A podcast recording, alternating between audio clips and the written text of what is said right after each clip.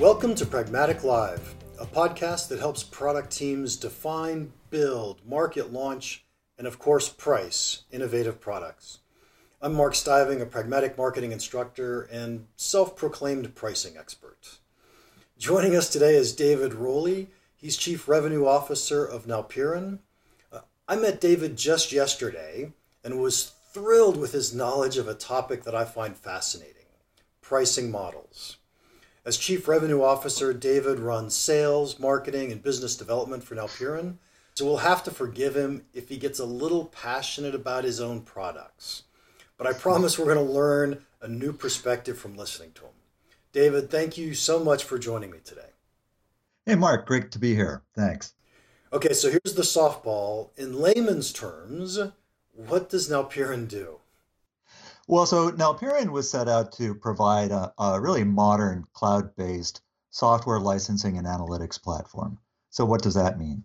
Well, all you have to do is within your product, you instrument it with our API, and then you can price, package, and sell that product any way you'd like. Specifically, any way your particular customers would like to buy. So, whether you want to do a perpetual license for some customers, subscription for others, usage basis based for yet another market segment. Very easy to do, all out of the same build of the application. Okay. And, and so yesterday when we had this conversation, I found it fascinating when we talked about the evolution of pricing models. Um, and, and so you just had a nice, easy way to think through that. Can you help us? Sure. Well, I used to run uh, business and corporate development for Flexera Software. So I've actually been in the licensing business for quite some time. And back in the early 2000s, a lot of companies were making the transition from selling perpetual license models, uh, where you get a, a, right to use the software on a specific machine for as long as you want, and moving into more of a recurring revenue type of situation. Uh, Adobe, Adobe famously moved to that model with Creative Cloud. Uh, Computer Associates uh, had a, a rather challenging transition into that model and a lot of companies have have now pretty much successfully made that uh, that migration over to a subscription model. And the benefits there are twofold. One for the software vendor because it gives them much more predictable uh, revenue over time, uh, a nice, good sort of growth annuity. And from an end user standpoint, it also gives them a lot of predictability on expense, uh, which is also useful because you can just tie it into an annual budget. So that's worked out pretty well. Uh, but now I think a lot of companies are starting to layer on top of that more usage based scenarios where they may have a base level of functionality that they offer through a subscription model, monthly, annual, what have you, uh, and now wanting to layer on to perhaps uh, making use of special features, uh, things that they would not use as often but want occasional use of, and layering that on top based on actual usage of those features. And that's working out really well from a hybrid model standpoint. I think we're going to dive into that usage concept a lot here in just a few minutes. But before we do, I wanted to, to ask you had said something about software companies really want the predictable revenue. Right. And, and that certainly makes sense. But the sacrifice for that is the large upfront payment. And so, so how do they make that trade off? Well, that's right. You know, one of the uh, the challenges early on when selling perpetual was, you know, getting visibility on a quarter to quarter basis was was really challenging, and especially if you're a publicly traded company and you want to give guidance out to the street. Uh, explaining exactly how a quarter is going to come in in advance was was really hard. It also uh, encouraged some bad behavior. For example, there was the famous story, I don't know if it's true, but it's a good story, of Oracle se- selling more licenses of or- the Oracle database to the state of California than actual employees in the state of California. And so those kind of situations uh, were, were obviously challenging, and and every quarter had to improve on on the past uh, in terms of those new upfront perpetual sales. Now the salespeople kind of liked that because it was a good commission check upfront and such, uh, but it also didn't necessarily encourage a lot in terms of ongoing account management. So software companies were often more focused on selling software than helping customers be successful with the software. So I think the subscription model kind of works out well for both parties because Uh, the vendor gets good predictability. They know that their revenues, by and large, are going to be sort of monotonically increasing. And the end customer uh, has predictability in that expense. And they're also uh, naturally partnered with those vendors to get the best value they can out of that software. Yeah, that makes a lot of sense. The thing I love about this whole concept of pricing based on usage is it enables us to do price segmentation in some yeah. really amazing ways.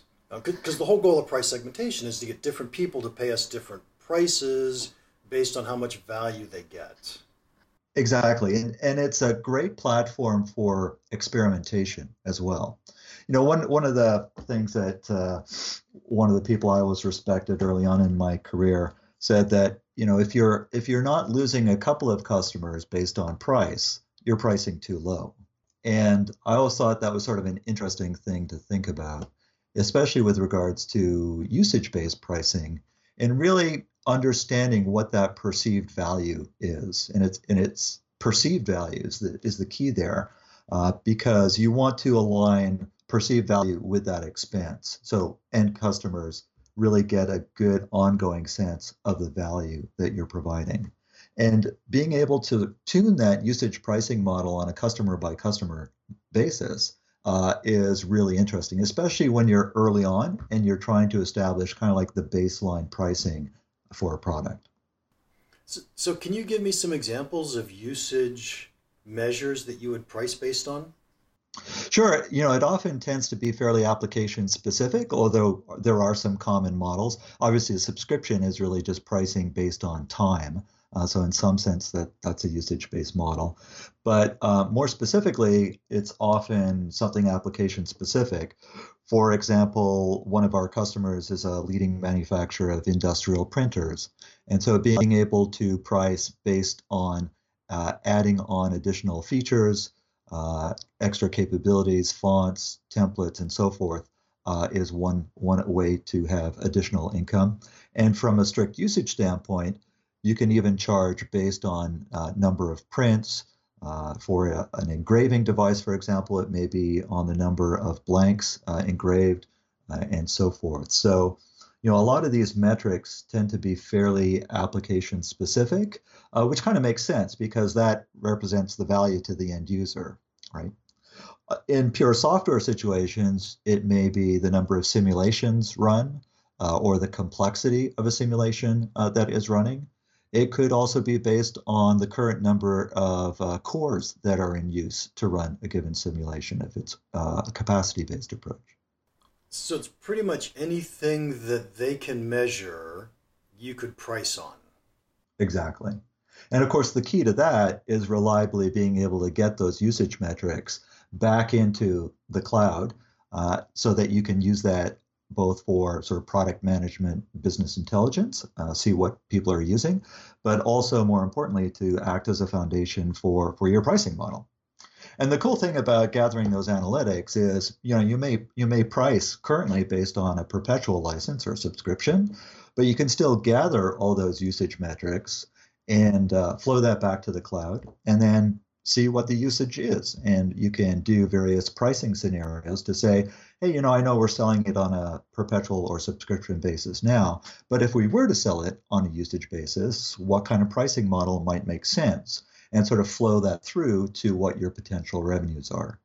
And so that gives product managers a lot more confidence as they're rolling out a brand new pricing model to say, yeah, we think that this will be the net uh, impact to our revenues for these particular segments. So it's a much more sort of educated uh, way of being able to attack that kind of pricing issue, which otherwise is often sort of just some you know good educated guessing.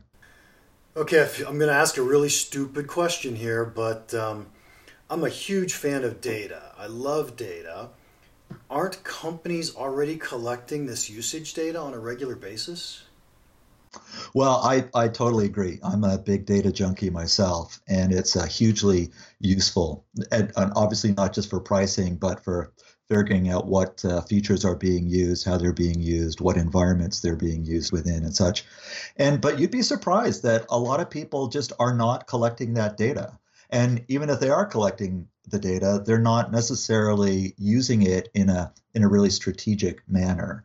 And, most are not using it as a foundation for any kind of pricing model. So I think that the collection of uh, metrics and, and analytics from uh, individual apps and such is an enormously uh, big opportunity for product managers to to both have more insight into the app as well as have more flexibility on pricing. Hmm. So I've actually not spent much time thinking about this. Who inside a company usually is responsible for setting up the data collection so we know what people are actually using? Right, right. Well, you know, it's often a, a sort of partnership between product management, engineering, sales, operations, and finance. And so this is where a platform like Nalpeiron, which is a enterprise, enterprise entitlement management platform, you know, has a multi-tenant cloud-based component uh, where all the data is collected, and that data can then be flowed into whatever other back office environments you want, as well as flow into data visualization tools, whether it's Tableau or Excel, so forth, uh, as well as working with engineering to instrument the app to actually allow the collection of that data. So the product management tends to be the people who really coordinate that uh, and drive you know what specific type of data they want to gather and how frequently and, and so forth, as well as uh, look at different pricing models that they can do based on that data. Yeah, so product management is usually the group that is, well, at least they should be the group that's deciding where we want to spend our engineering resources. Exactly. And since we're going to take engineering resources to instrument the app, we probably need product management driving this. So now it sounds like a big challenge for you, or maybe for everybody, is to say, how do we how do we convince product managers there's value in measuring usage? Right. Well, you know, um, with even with agile development these days, it's still very frustrating for both product managers and engineers alike to spend a lot of time working on what what they think are a killer set of features, only to find out in the field six months later that nobody's actually using it. It could be because uh, it's lack of awareness about the new capabilities, or because somehow they missed the mark and there wasn't a good product market fit, and, and so forth. So having that real time data come back as soon as you launch that that app with those new killer features, to be able to see you know who's picking up uh, which features, who's you know who's using it, who could you go to for testimonial about the usefulness of those new features, et cetera, uh, is just enormously valuable to a product manager, um, both in terms of planning new features, new capabilities for the roadmap, uh, as well as seeing what the the return on investment has been, say, over the last 12 months of, of development. So it's it's a very useful tool uh, in a bag of tricks. Wow. It, it, it does sound amazingly useful. I'm, I'm surprised more people don't do this. Well, we are too. You know, we have customers who uh, make very heavy use of our analytics capability, you know, in conjunction with our licensing, and do some very cool visualizations based on that data. Uh, and so we we sort of get this front row seat at uh, some of the sort of cool, innovative uses that people have uh, for that data. But uh, not everybody is there yet. You know, I think a lot of people are still uh, just focused on you know sort of the traditional licensing models and so forth. But I think they're missing out on a big opportunity to really uh, help drive their products in directions that the customers really find useful. Yeah, it's funny because I started this conversation out thinking, hey, let's go talk pricing models.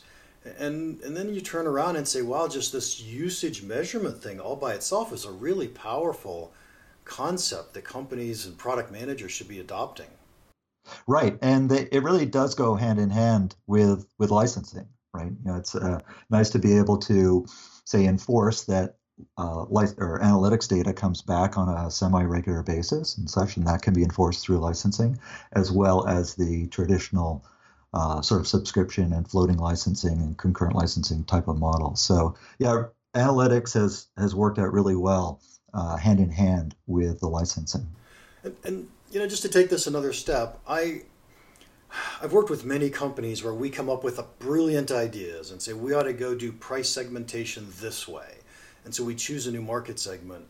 But in the end, the pricing systems, the accounting systems, et cetera, are not set up to manage that.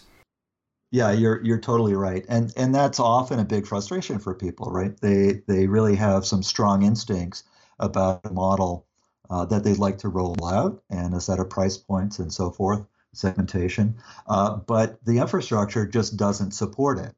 And so for a platform like like uh, and I guess I I guess I am going to be too enthusiastic about my my platform, but uh, you know it, that's really what we do is we make it easy for companies to be agile in the way that they uh, can tap into new markets and tap into new pricing models and such, and have a common infrastructure that's very flexible that allows them to easily price package and sell in a wide variety of models, all without having a huge uh, commit to engineering for you know very specific stuff. So uh, it's kind of you know instrument once and then run in any model that you that you want, and uh, that gives a lot of flexibility. And I want to tie this back to the usage data one more time, and that is you had said, hey, sometimes people intuitively know how they want to price or what model they want to use. But we put the usage data in, usage measurement, we now monitor, we can now tell, and because we've been monitoring, we already have the systems in place to know that we can price based on it. Exactly right. And you know, sometimes the the intuitions are, you know, bang on, and other times, you know, you, are surprised at what you learn from that usage data, and uh, it's so it's it's it can be very telling. The, the other thing that we find really useful about the analytics is more from an education standpoint. So if you rolled out these features and you see a certain segment of customers that are not making use of uh, certain capabilities, then it, it's straightforward to even uh, automatically add them into an email drip campaign that specifically walks them through, say, tutorials or other uh, educational approaches for getting them, uh, you know, exposed to that new capability. And of course, that's good for them as well because it better leverages the software and uh, makes them more loyal and, and productive customers. Right.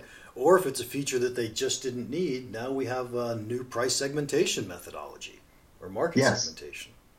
So yeah, fascinating. Okay, so it's this is a no-brainer for software. Does this actually work for hardware too, or are you guys only software?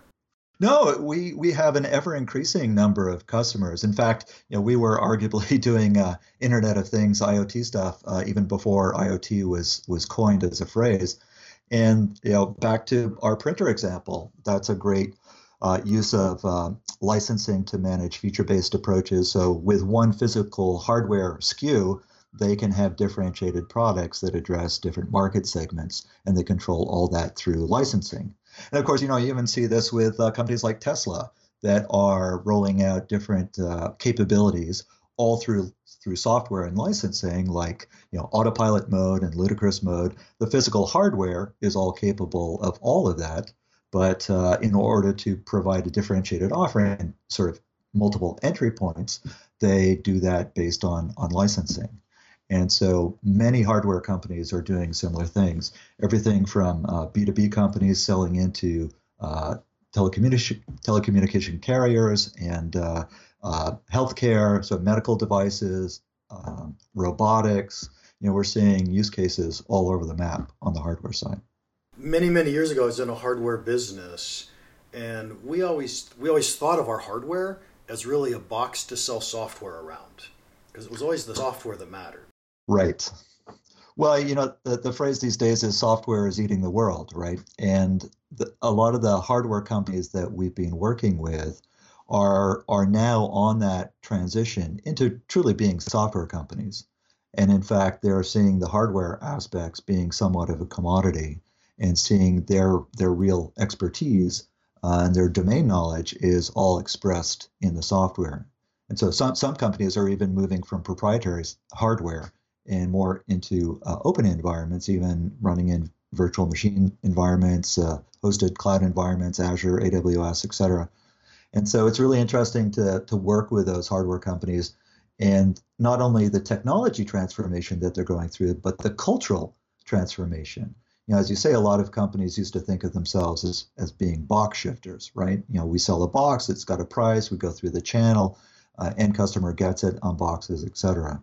And now they're really starting to see the value of more of that subscription model, that ongoing relationship, and really helping their end customers uh, be successful for the long term. And the hardware is kind of really just a means to an end. Okay, so this may be an obvious question, but in order to make this work, that hardware has to have access to the cloud sometime.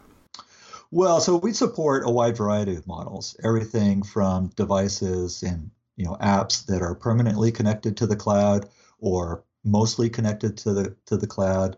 But we also have full support for offline models, uh, whether you know you're behind a firewall and and uh, have to tunnel back, or completely dark sites where there's no internet connectivity at, at all and we provide the appropriate tools and infrastructure to to manage that, as well as collecting analytics from within that environment and giving mechanisms to flow back to the cloud eventually. So, you know, what we focus on is with one set of APIs, so you instrument the app once, and then be able to run in all of these different customer environments that you know your sales team is is going to encounter. The last thing we want to do is sort of uh, not enable a use case, a real world customer scenario that your your sales force has a has a deal that they want to close on. Okay, so, so can I uh, slightly change topics because I want to get back into some pricing specific things. Yeah. And, quickly, are you guys um, are you guys billing the customers directly? Right. So we provide the entitlement management and the licensing mechanism and the usage data collection aspects. And then we interface with, you know, ERP for order entry. So typically it's an order entry that then creates a an entitlement in the cloud and that uh, automatically generates a license for the individual and customer. And on the usage side, all the usage information would flow back to the cloud. And then we have partners that we work with to map that into a rating engine against a rate plan. And then that can eventually uh, generate uh, either an invoice or credit card uh, bill, what have you, depending on, on the individual customer relationship. Okay, so you're going to have to simplify that for me. You are not billing the individual customers, you are billing the vendor. That's right. So, yeah. Giving the vendor the information they need to bill their customers. Exactly right. There we go. There we go. Okay, got it. That, that makes so much more sense. David, this has been fascinating. I've, I've enjoyed this. Thank you so much for your time. Well, we love the, the whole space, and, and that's why I was so interested in speaking with you because, you know, we love pragmatic marketing. You know, I've been a huge fan of pragmatic marketing for, for years and years, and uh, love to see the, the frameworks up on people's walls and, and such. And uh, we love pricing. You know, we, we, we see ourselves really in the business model business of making it easy for people to, to price, package, and sell. And we get this cool front front row seat uh, as software and device manufacturers uh, go through those pricing decisions and figure out how to make things easier for their end customers and, and to price against various segments. So we love talking to uh, to people who love talking about pricing. Well, that's me. So, so if anyone wants to contact you, how can they do that? Yeah, you can reach me at uh, david.rowley, that's R O W L E Y, at nalpeiron.com, and that's N A L P E I R O N.com. Thank you, David. Well, great talking to you, Mark, and uh, really enjoyed it. Oh, thanks. And to our listeners, we hope you got a lot of value out of this podcast. As always, we'd love to hear from you. If you have any suggestions for improvement, questions you'd like us to address, random thoughts, or maybe even some praise to tell us how much you like these, uh, please send your comments to experts at pragmaticmarketing.com. Also, don't forget to join us for the next episode of Pragmatic Live.